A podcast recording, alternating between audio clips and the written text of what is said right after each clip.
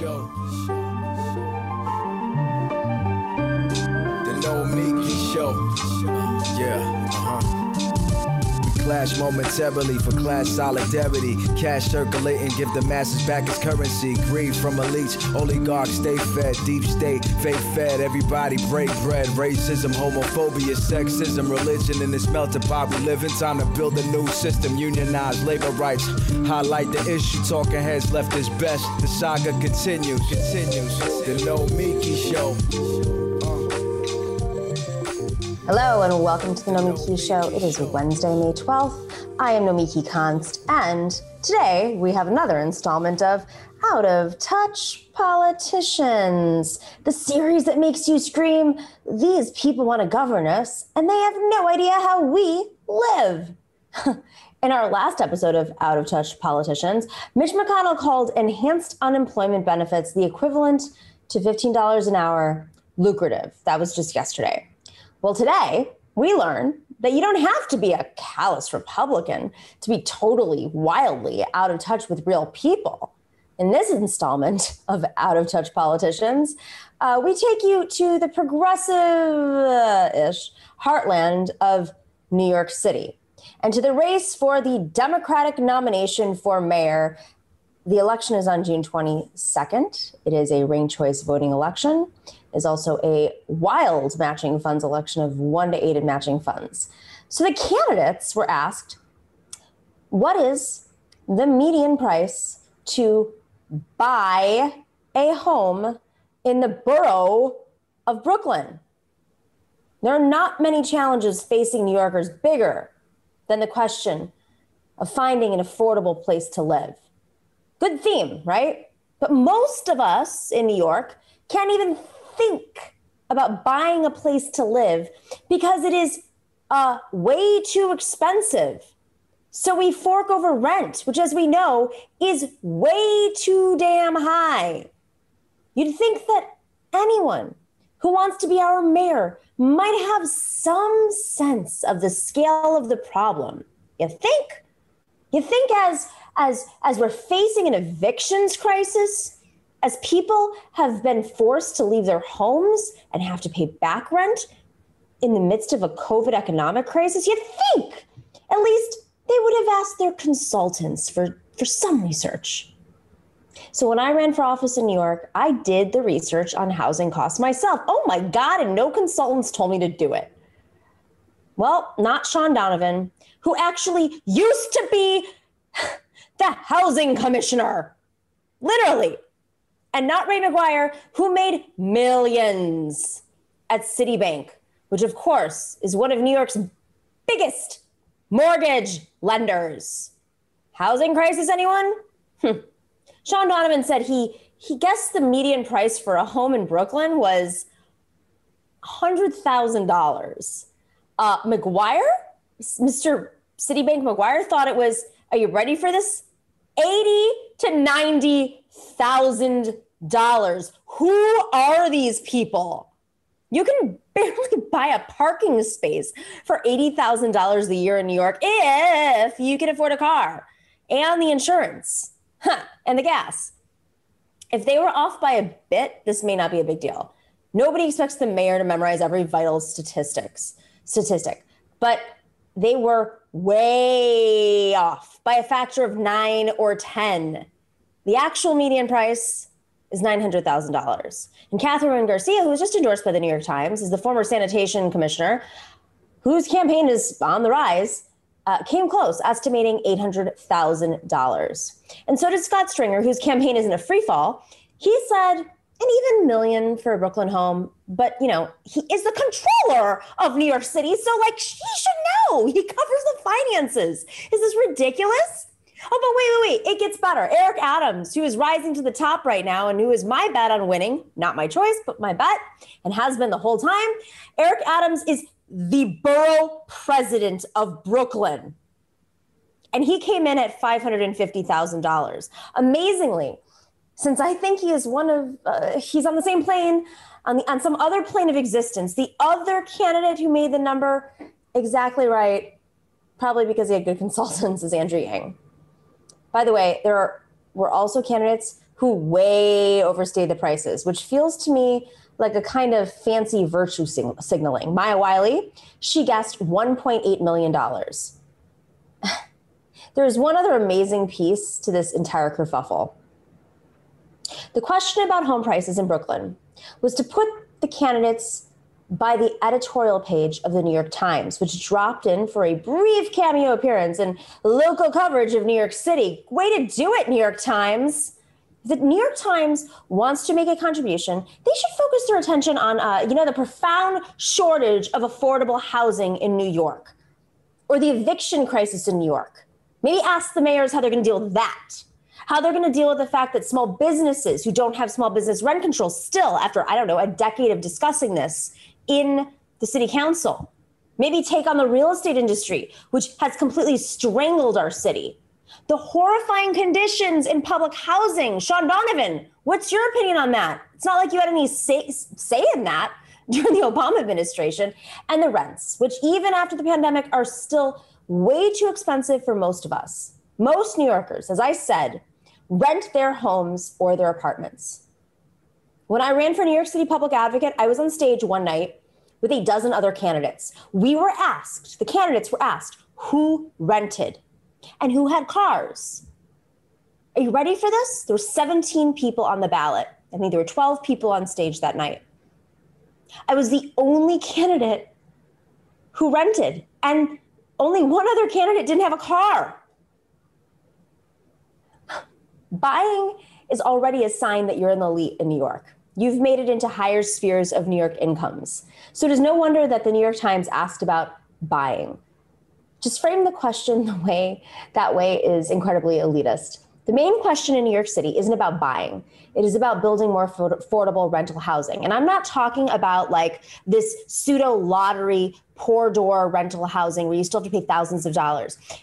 Public housing, which is despicable in terms of, of, of, how people are being housed with lead, in, lead uh, dirty pipes, uh, broken ceilings, dilapidated housing. People are paying thousands of dollars a month in New York City to pay for their homes in New York City public housing in NYCHA. This is about clearing out the tax incentives for developers. It is about our supposed progressive city council members not only no longer taking real estate developer money, but no longer rezoning their neighborhoods for, for big developers. There are too many supposed progressives who show up at DSA protests who have rezoned their neighborhoods for high rises with poor doors, yet won't take on those developers because that's the fourth rail of politics in New York City. So even as the New York Times succeeded in showing how out of touch some of the candidates were, they also showed how out of touch they are. This is even worse than, than George Bush Sr.'s what's the price of milk moment. This is how stark our inequality is. The highest inequality in the country before the COVID economic crisis. The journalists of New York are in a bubble echoing each other on Twitter, more concerned with drama rather than digging in deep. And the candidates are protected by their consultants, their donors, and the institutions which support them, who often take the money from the bad actors, even if the candidates that they support do not take that money. They are from Mars, and the rest of us New Yorkers are stuck on Venus. And Elon Musk is not coming to save us and it is incredibly hard already to make ends meet in New York. But once this economic crisis sets in, we know what the eviction numbers are. We see how developers have been protected. We see how much money we're all going to owe for those of us who haven't been able to afford our rent, who've lost our jobs, who've lost income, who've lost health care, who've had family members affected by COVID and the debt that's ensued. You've been living off of credit cards, if you even have access to credit cards, who need to take the subway, but the subway doesn't work because it's been starved, the hours have been cut, who can't afford Uber rides into the city when the subway is not working because those Uber rides cost 40 to 50 to 60 dollars a ride and you'll be late to work and you might lose your job. To the single mothers, to the caregivers to the undocumented people. That's the city that we face today. And so, a big part of this problem is not just about how out of touch our leaders are, it's about how out of touch our journalists are. People who are running for office should have a sense of what their communities are like, their cities are like. And I'm not talking about talking points, I'm talking about really understanding the numbers on the ground. We're going to be facing a very different type of New York City and cities across America and communities across America once the real numbers come in. And that's something that our local leaders are going to have to face, progressive institutions are going to have to face, and the Biden administration is going to have to face. And the least that can be done is maybe the consultants will be able to brief you or you can call me because I know firsthand how expensive it is to find a place to live in New York. All right, we have a great show for you today. Jordan Zakarin and Simon Narode are here. And when we come back, Erika Andiola is here. She is the uh, Chief Advocacy Officer for Raices, the, Ref- the Refugee and Immigration Center for Education and Legal Services, uh, good friend from the Bernie campaign. We'll be right back after this break.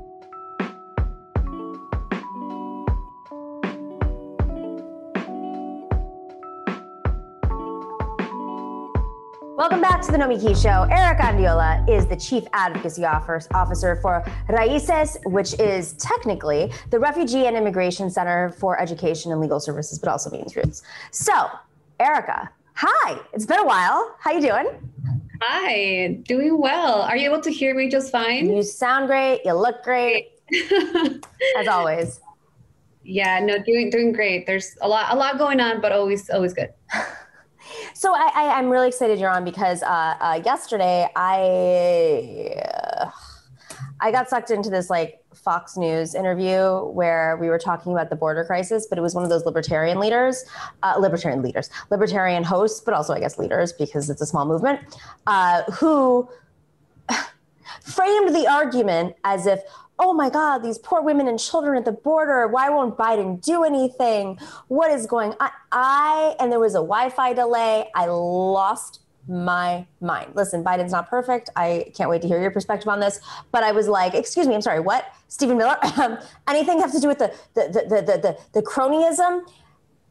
They have reframed this entire debate, the right wing, as if it was created in the last three months. And by no means was it not created before the Trump administration, but like the the the the I, I, I don't I, I, mean they get away with it. They get away with it. So I guess my first question for you is what is the state of the actual debate right now? Yeah. Well, we can look at it from maybe a, a, few different perspectives, right? One perspective is that the amount of harm that the Trump administration had excuse me, had within the immigrant community and what he did to our, you know, uh, migrant sisters and brothers who were coming through uh, when he was president, I think it created enough awareness about the conditions of inhumanity that exist at the border that more and more people were willing to speak up and say we, we can't have kids in cages. We can't have all these terrible inhumane inhumane practices done in our name as as as the united states and so now you see some Republicans, even including, it's crazy, but including Ted Cruz, the governor of, of also the governor of Texas, Greg, Greg Abbott, and, and others, using this argument that now the, the Biden administration are being inhumane, right? Which is, to be honest, a different conversation than they had, you know, several years ago, where it was all about, you know, the illegal aliens and the criminals and all that. Not that they have changed some of that, but I would say, on the other perspective, is that it, what's just so horrible about this is that they're not doing it because they actually care. They're doing it because they are um, aware that this is something that people care about, and now they're using as as a political card to to try to gain some points without mentioning all the terrible things that their president did to to children and families. sorry, something's going on with my microphone. Uh, it's a pretty lazy argument, right? It's it's something that um, you know I feel like the the Republican Party is is is grasping for their their next, next messaging and to cling to the the Trump administration. Simultaneously, the Biden administration is in a tough position because, as you know too well, it's not like the Obama Biden administration was not uh, part of of the expansion of this crisis for many reasons, which we can get to in a second. But now they have to somewhat uh, amend the situation at the border that was exacerbated by Trump, while simultaneously, like, not completely uh, abandoning, I guess, the Obama administration. I mean, do you feel like there's a there's an acceptance of of of what the Obama administration did to exacerbate this crisis at this point with the Biden administration? It's a weird dance, right? Yeah, I would say that the circumstances are different than they were um, under Obama. And you can trust me when I say that I'm one of the people who was very critical of the Obama administration when he was president, and a lot of his actions towards um, immigration were not what we thought they would be when he got elected. Um, I would say that right now, the Biden administration came into an entire different uh, reality of the policies at the border, the policies of asylum, of just in general of immigration. I mean, they have they have to start from a place of reconstructing some of these policies, bringing them back.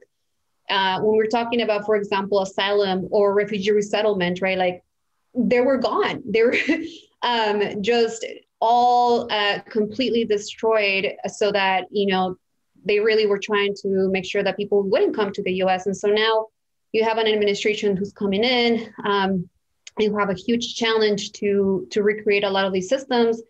And also, I really do think that there is a stronger movement in the immigrant rights movement. There is a stronger narrative of the humanity of migrants that didn't exist before that I think has pushed the Obama, I'm sorry, the Biden administration to ensure that they are doing everything in their power um, to make sure that the kids are okay and, and the families are able to be okay. Now, can they do more? Absolutely. There's still something called Title 42, um, which is basically what Trump uh, enacted so that people wouldn't come using COVID as an excuse to not let people in uh, and, and request asylum. So adults and, and, and families are not able to request asylum yet. And that's something that the Biden administration hasn't changed and that we are pushing them to change and to create the systems to welcome families and, and adults as well as they're doing with children right now. Um, can we talk about some of the conditions that differed? Like, how did this is such a hard conversation because the Obama administration, um, okay, we'll get to the roots in a second, but I, I, I do really want to clarify the difference between the border conditions, the detainment at the border during the Obama administration, which let's just be very clear, you are you were undocumented, correct? Like what, what's the status you're in right now, just so folks have a background of, of where you stand. Yeah, I have I have DACA right now. Okay. So, mm-hmm. so uh, how are the conditions different between the Obama and Trump administration? I mean, are we talking about particularly at the border? Yeah. Yeah. So I would, there's, if we kind of take a step back and think about the way in which immigration has been framed, not just by Republicans, but I think in so many ways also by, you know, some moderate Democrats and uh, especially under the, the, the, the, Obama administration, there's this um, sort of the framing of people um, migrating into the US has been uh, based on security, right? It's not based on humanitarian needs and, and, and kind of thinking about why are people leaving if they if there's nothing we can do to to to keep people from leaving and migrating how can we ensure that we have a humane system at the border? Um, and rather we, we we based all of our of our not just the narrative but the actions in security. So what that means is that now the um, border patrol is literally the biggest biggest um, law enforcement agency in the entire nation right? So maybe this is a, t- a bit of a tangent, but why did why did Border Patrol end up going to um, uh, Portland when things were you know going on uh, over there last year? Why was it that it was Border Patrol? Because they have so many resources. They're so big, right? And so my point here is that what we have right now is a situation where the people in the front lines at the border are cops. They are military people. And of course, the way they're going to receive people is in the ways that they know, right? Putting them in places that are not humane. Um, and, and unfortunately, that's exactly what they did under the Obama administration. That's what they did under the Trump administration. And that's why you saw like all these places that looked like cages. You saw the the blankets, right? The the foil, um, whatever you call them, the blankets that the kids were using, because we have a system that was created to enforce just to to to militarize the border and not necessarily figuring out how you could create a welcoming border where you had people who really needed to seek asylum, you know, be welcomed and, and, and not be in these kinds of situations. I would say that in this moment, people um, like adults and families, there are very few who are coming again because of Title 42. And children, in the, in the situation of children, there is a, a, a much, much lower number of kids who are in the hands of Border Patrol in those conditions. Majority of the kids are right now in the hands of um, HHS um, and the um, refugee resettlement agencies, uh, which is better, of course.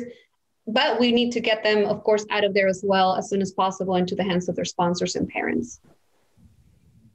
In terms of, of, of, of the facilities, the, the, the camps, mm-hmm. uh, the reports that were coming out during the Trump administration in terms of the profiteering, could you describe a little bit more of that? Like, who, there was a turn. It went from bad to like, and, and, and just, and I've talked about this on the show before. I, I was in Guatemala about a month ago and I met somebody who was um, put in, in one of these facilities and then moved off to other facilities uh, and in really, really, really inhumane, um, very inhumane circumstances, you know, so much so not just put into houses with, you know, hundreds and hundreds of people in very small spaces, very cold spaces, not to mention the journey to get uh, to the border, but also was put in shackles around his neck, around his wrists, around his ankles, and then forced to go into a week of uh, farm work camps to make the money to be able to go back home. Because when they took him back to Guatemala, they gave him $7. He earned a dollar a day uh, to be able to go from Guatemala City to uh, uh, Lago uh, Lago Atitlan, which is like six hours away.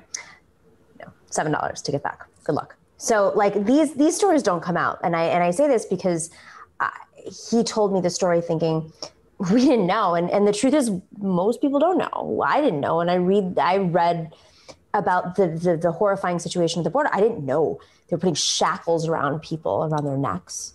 Um, so there's money to be made in this. I mean, the, the, the fact that he was like farming, what? What, what, can we can we like go through some of the the cronyism of the of the Trump administration in terms of how they saw this as an opportunity because it, that's kind of the root of it, right? Like they saw it as an opportunity to make money.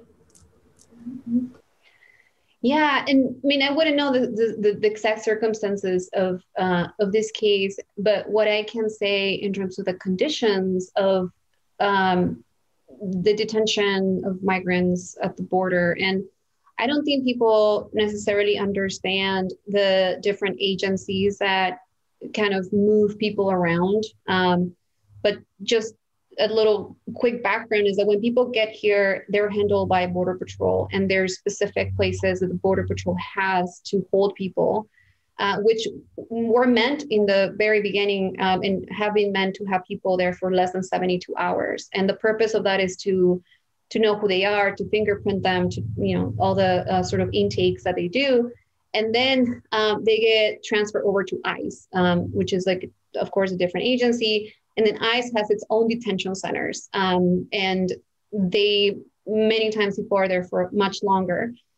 Border Patrol um, again, those places which are horrible places, we're first of all, we're supposed to be for less than 72 hours. I don't think people should be there at all, but the, that's the policy. And under the Trump administration, people were there for sometimes months. I mean, you had literally human beings who were trapped in uh, places where migrants, Spanish speaking migrants, call them hieleras, which means ice chests because they're so cold, they're um, given burritos. This is what most of the children we interview uh, with Raíces tell us that uncooked burritos every single day, um, maybe once or twice, maybe in 15 days they would shower once or twice.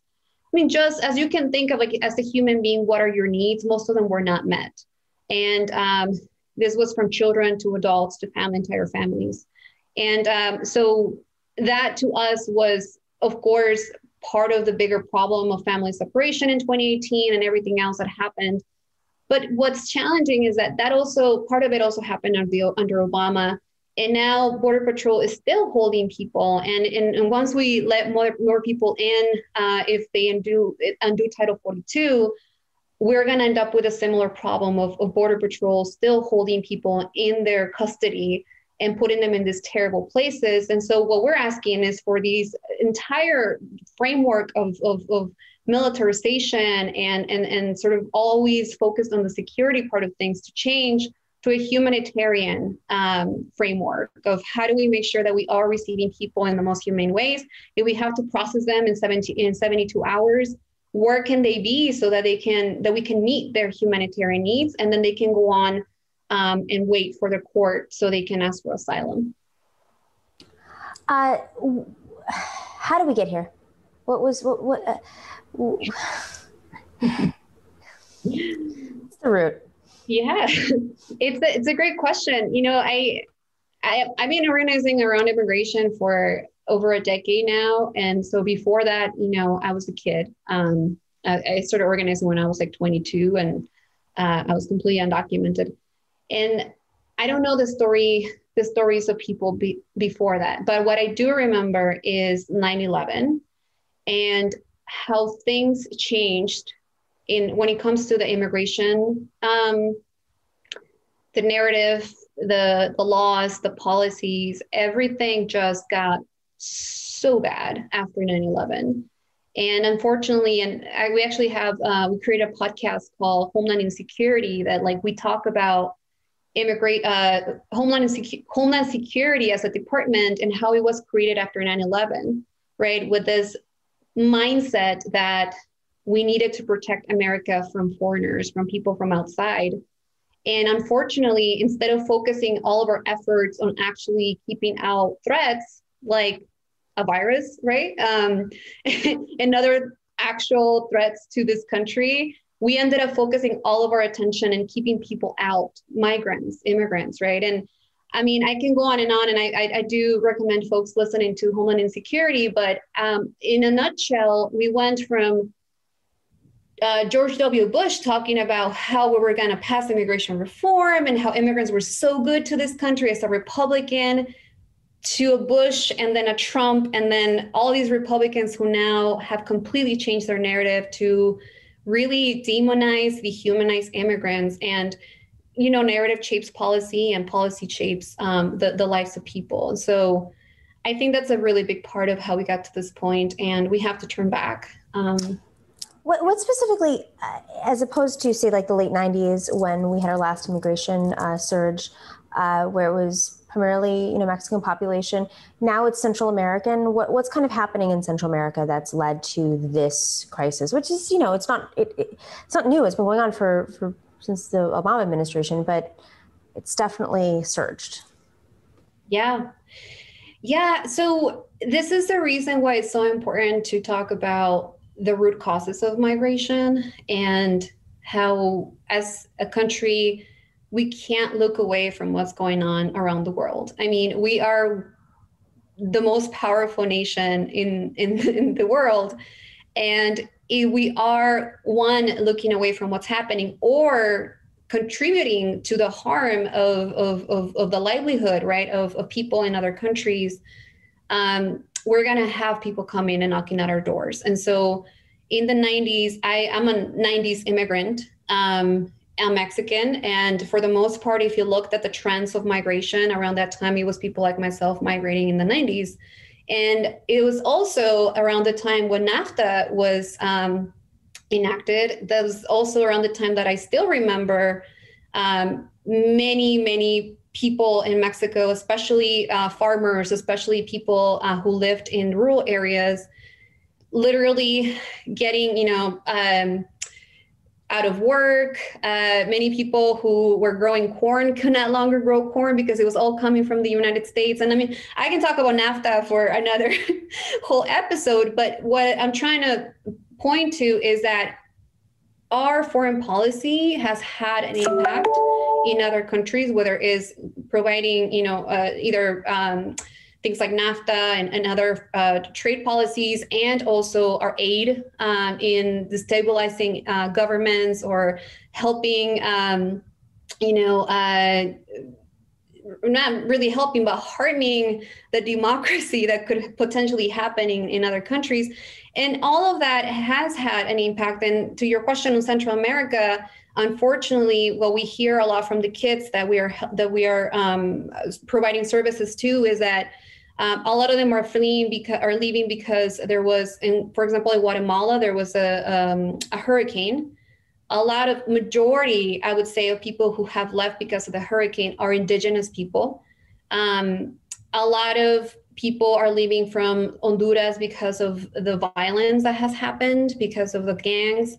And so there's there's a lot of root causes, but it's important for people to understand that if we're not being careful in our foreign policy, we're going to have people coming in. I mean, trust me, you can build the biggest wall that you want to build, and people will find a way to come and seek home and safety.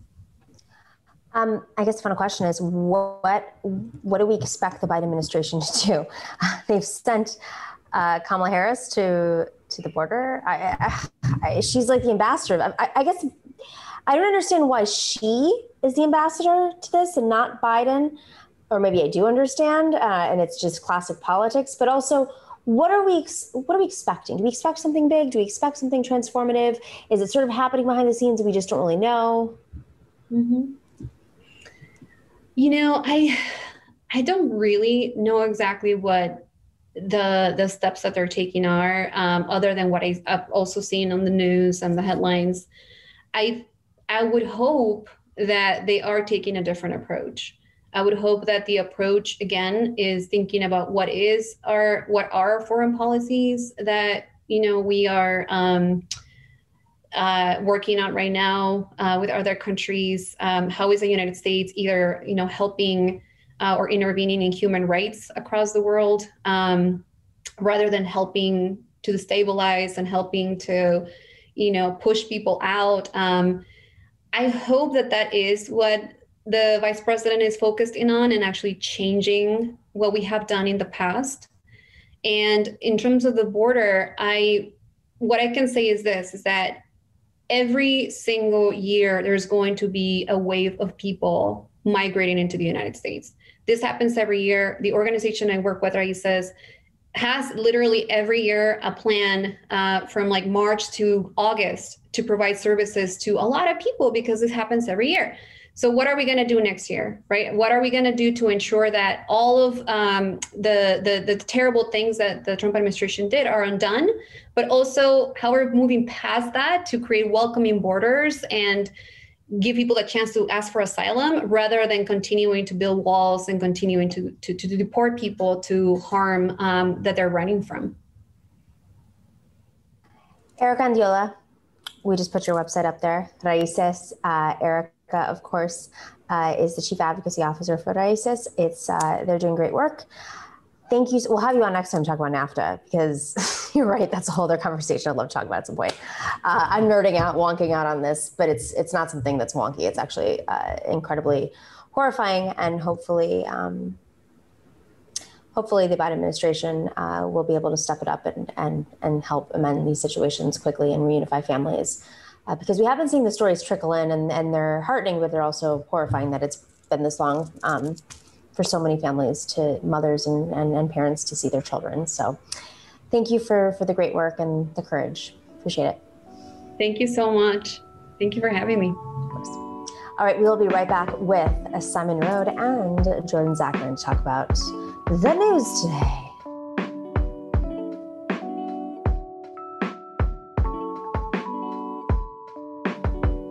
Well, hello. Uh, you guys, you know about Sunset Lake CBD. It is a farmer owned company that ships craft CBD products directly from their farm in Vermont to your door. Sunset Lake CBD has a ton of products for everybody. They offer tinctures and gummies and salves and coffee, all designed to help with stress, aches, and pains. And their farm was originally a dairy farm in Vermont. It was the Ben and Jerry's farm, and they de- decided to diversify it and grow premium hemp. When you support them, you are supporting sustainable agriculture that enhances rural communities and creates meaningful employment where they pay a minimum wage of $15 an hour. And then the employees own the majority of their company and they support independent media like our show the Majority Report and the David Pakman Show. Oh, and breaking news they have dog biscuits. Dog biscuits that even humans can eat uh, because the only ingredients they have are peanut butter, pumpkin, and oat flour. So if you're into that, you can like just sit down and have dinner with your dog, I guess, or cat. I mean, I guess cats like it too. I don't know. They're probably into like more meaty stuff. I don't know. Um, I like cats. I had cats growing up, but I got dogs now dogs dogs are the way to go in my opinion. Uh, i love sunset lake cbd i talk about it all the time. People make fun of me because they think i'm peddling it. I'm not. I use it.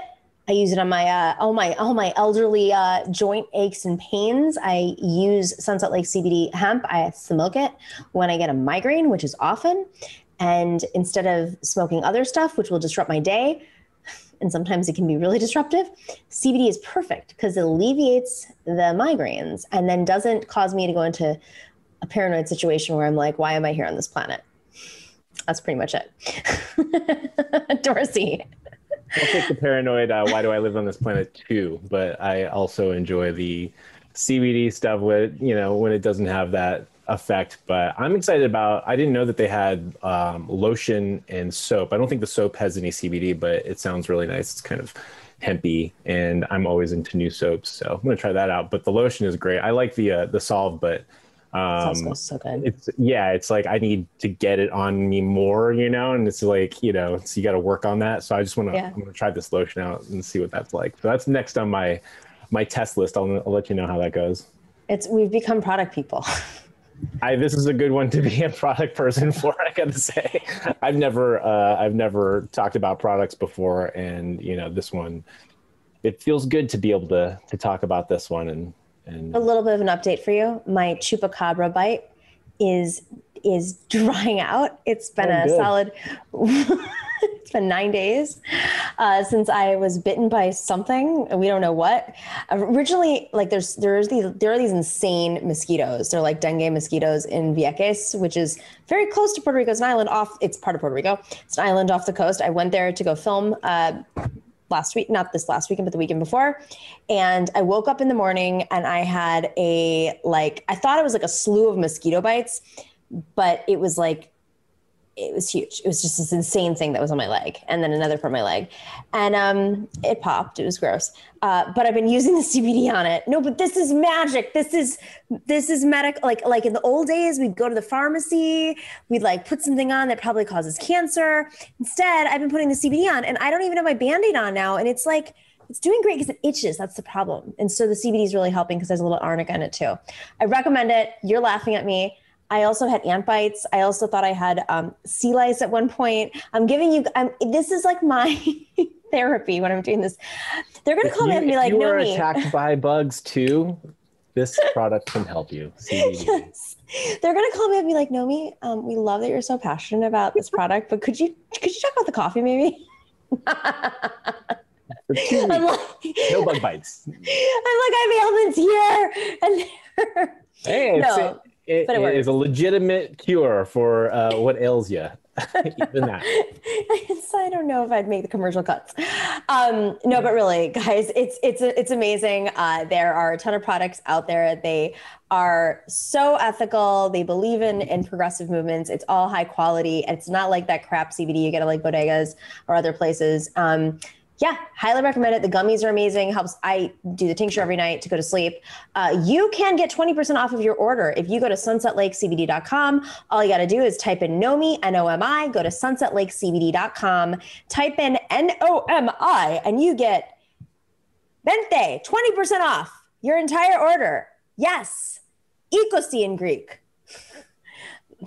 That's what you get off of your order. Uh, 20 whole percent if you go to sunsetlakecbd.com and type in Nomi. We will be right back with our panel.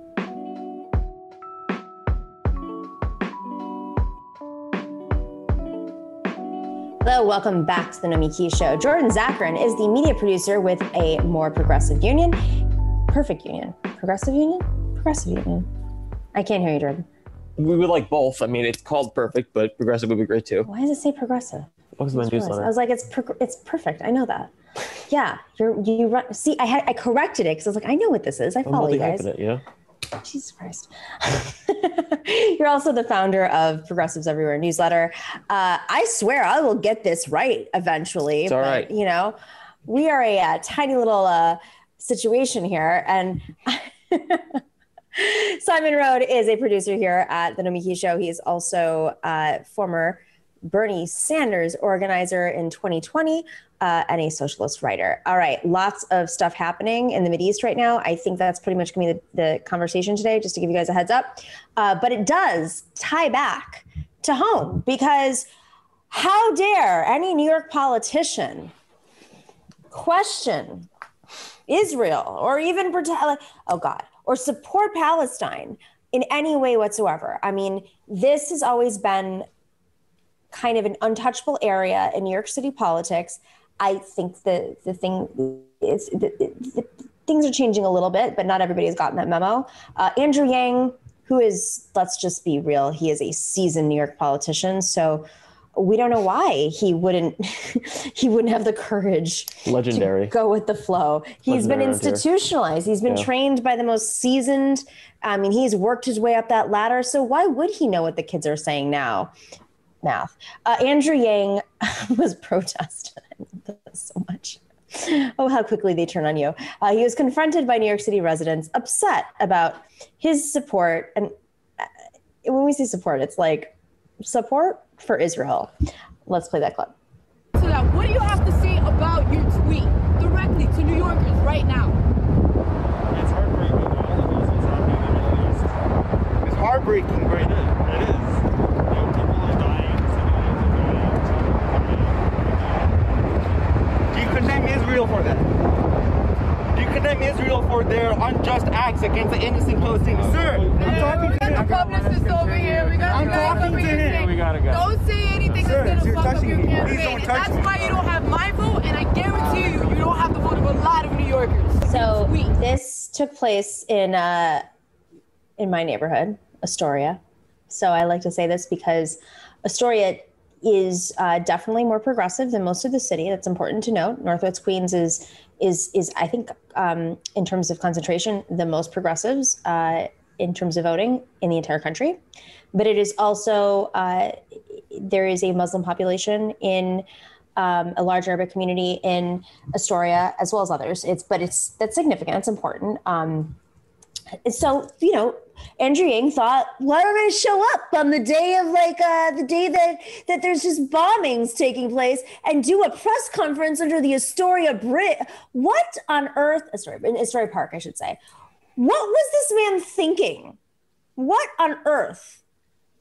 on a holy holiday. So uh, let's start with Jordan because he is in New York, and Simon, you have lived in New York, so you can speak on this too.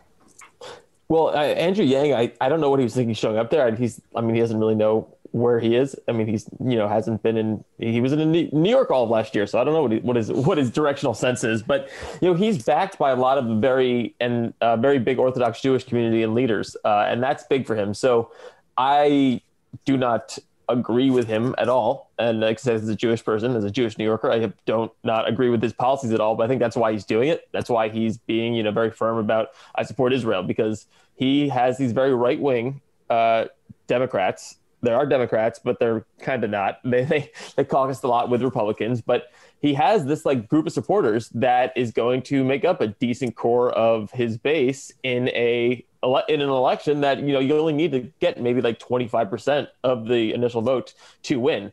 And so that's why he's doing it. I think it's despicable and i i don't do not like him. And i think that he's pandering to a very small group of people because he knows it's a very divided election and that's why he's doing it. Um, but you know he doesn't do anything for any authentic reasons so none of this is surprising. Uh, and authentic, this is a low turnout election too, but it's also a ranked choice voting election. So they don't just have bets on Andrew Yang; they also have it on Eric Adams, who's the borough president, and and probably a few others too. Um, that's just the you know, it's the Orthodox community in Brooklyn for for folks who are curious. It's a it, this is constituencies. This is politics 101. Like we're not doing identitarian. This is called turnout neighborhoods, and neighborhoods are still more or less pretty identitarian. Um, in New York and a lot of major cities across the country. Uh, Simon, you've lived in New York. I have, yeah. And actually, my my father's side of the family is Jewish and grew up in New York. And um, yeah, this is. I, I want to say disappointing, but it's just so it's kind of so boring because it's like this is this is politics, right? Like it's when some when a politician takes a stance on a political issue, you'd hope that it's reflective of their values or their moral compass or something like that. Uh, when most of the time, the truth is that they're just trying to win an election or they're trying to win their reelection or they're trying to win more donors. And um, so, you know, I, I feel like it's like it's so disappointing right? And he actually he put out an ap- apology if you can even call it, it's not an apology uh, on his twitter today um, like trying to clarify things or clear things up but it's mostly just a lot of the sort of like all lives matter kind of sentiment like you know i mourn people who died on on both sides and the violence from both sides is really it's just like really just call it settler colonialism and um, people will stop hounding you in the streets about it it well, not the thing. It's not just Andrew Yang. I just saw Gary Peters, the senator from Michigan, put out a statement that like hardly mentioned you know Palestinian people at all, and it's I think there's like a fear too. You know, it's you know I think the Jewish community, even the ones who aren't super orthodox, you know, you grow up in like you go to Hebrew school or something, you get taught about the infallibility of Israel. You get taught mm-hmm. that like they're always under threat, and they kind of are, you know. But it there's it becomes I don't want to say a victim complex because the Jews have been victims throughout history, but it, it now kind of inoculates I think Israel against a lot of criticism, and it. Um, so I think people who are otherwise liberal often have these uh, beliefs, and it's very hard to break that. So I think the Democratic Party overall is still in that position. You know, they, they still are catering to the people who are, these are old politicians. Andrew Yang's yeah. not old, but like Biden's 78. He's, he, you know, he was born like right during the Holocaust. And so I think that's a, that's a big part of it too. Well, and, it, and it's interesting because we talk about constituencies on a micro level, like New York City. Yes, there's there are constituencies that are in, especially in low turnout elections. Like you need those constituencies especially when there's so many people in a race. Um, it is transactional style, old school politics where uh, remnants of of the machines are weaker now, but like the cultural remnants of the machines still exist. But on a national level, it's about money, and we saw with the Keith Ellison race against uh, uh, against against uh, whatever his name was. Thank you. Tom Perez. I'm like, uh, uh, Tom Perez. And Tom Perez, um, you know, he, he barely squeaked by in that race. And, and, and there's a lot of question about whether or not he actually did win it because there's some stuff happening behind the scenes. But there was a massive smear effort uh, right before that election in which you had uh, very right wing pro Israel groups that don't necessarily always align with the Democratic Party. People like Alan Dershowitz going on air. I mean, there's a there's a debate clip of, of me. I don't know if we can find it. Maybe we can play it at the end of the show because it's just funny to watch.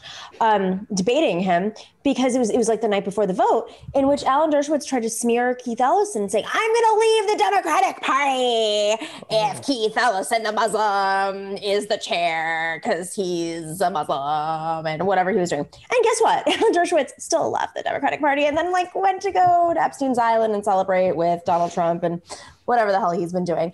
Um, I mean, it's ridiculous. It's like but the Democrats, this just shows this dance between the two sides, and and you know the DNC building facilities uh, have been almost in the majority funded by very pro right wing, pro Israel, um, cons- you know constituencies, and yet they don't need that. Like this is my whole thing. The money's there why do you have to be beholden to this? Netanyahu is as far right as you're going to get. He's on a sinking ship. It actually doesn't even work geopolitically to back him anymore under the Biden administration because he's built his relationships with people that aren't necessarily.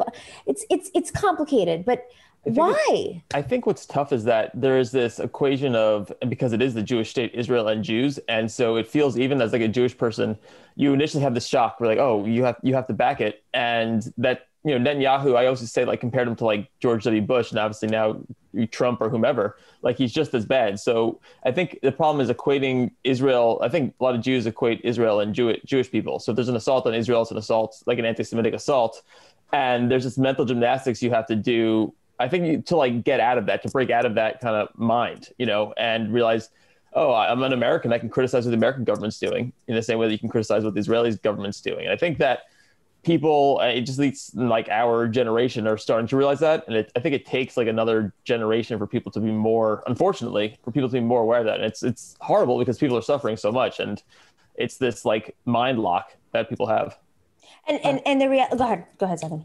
Oh, I just wanted to, to chime in there in sort of re- response. Like you were talking about how like a lot of Jewish people um, conflate Israel and Judaism. I don't think like I know lots of Jewish people who don't do that, right? Who are condemning the Israeli government and supporting the Palestinian people. Um, I think a lot of the time it's non-Jewish people in the United States who think that in order to not be anti-Semitic, they have to support Israel um, in in in every way.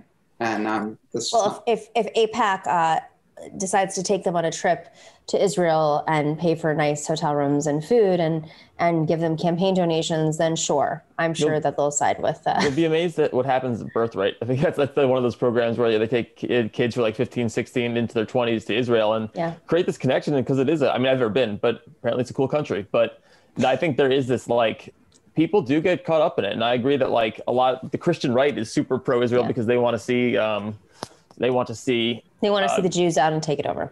well, they, they want to see like the end of the world, the apocalypse. It's yeah. part of their thing. Um, Yeah. But so they're not really genuine about it. But it is this weird coalition. But it's all ends up being hard right people.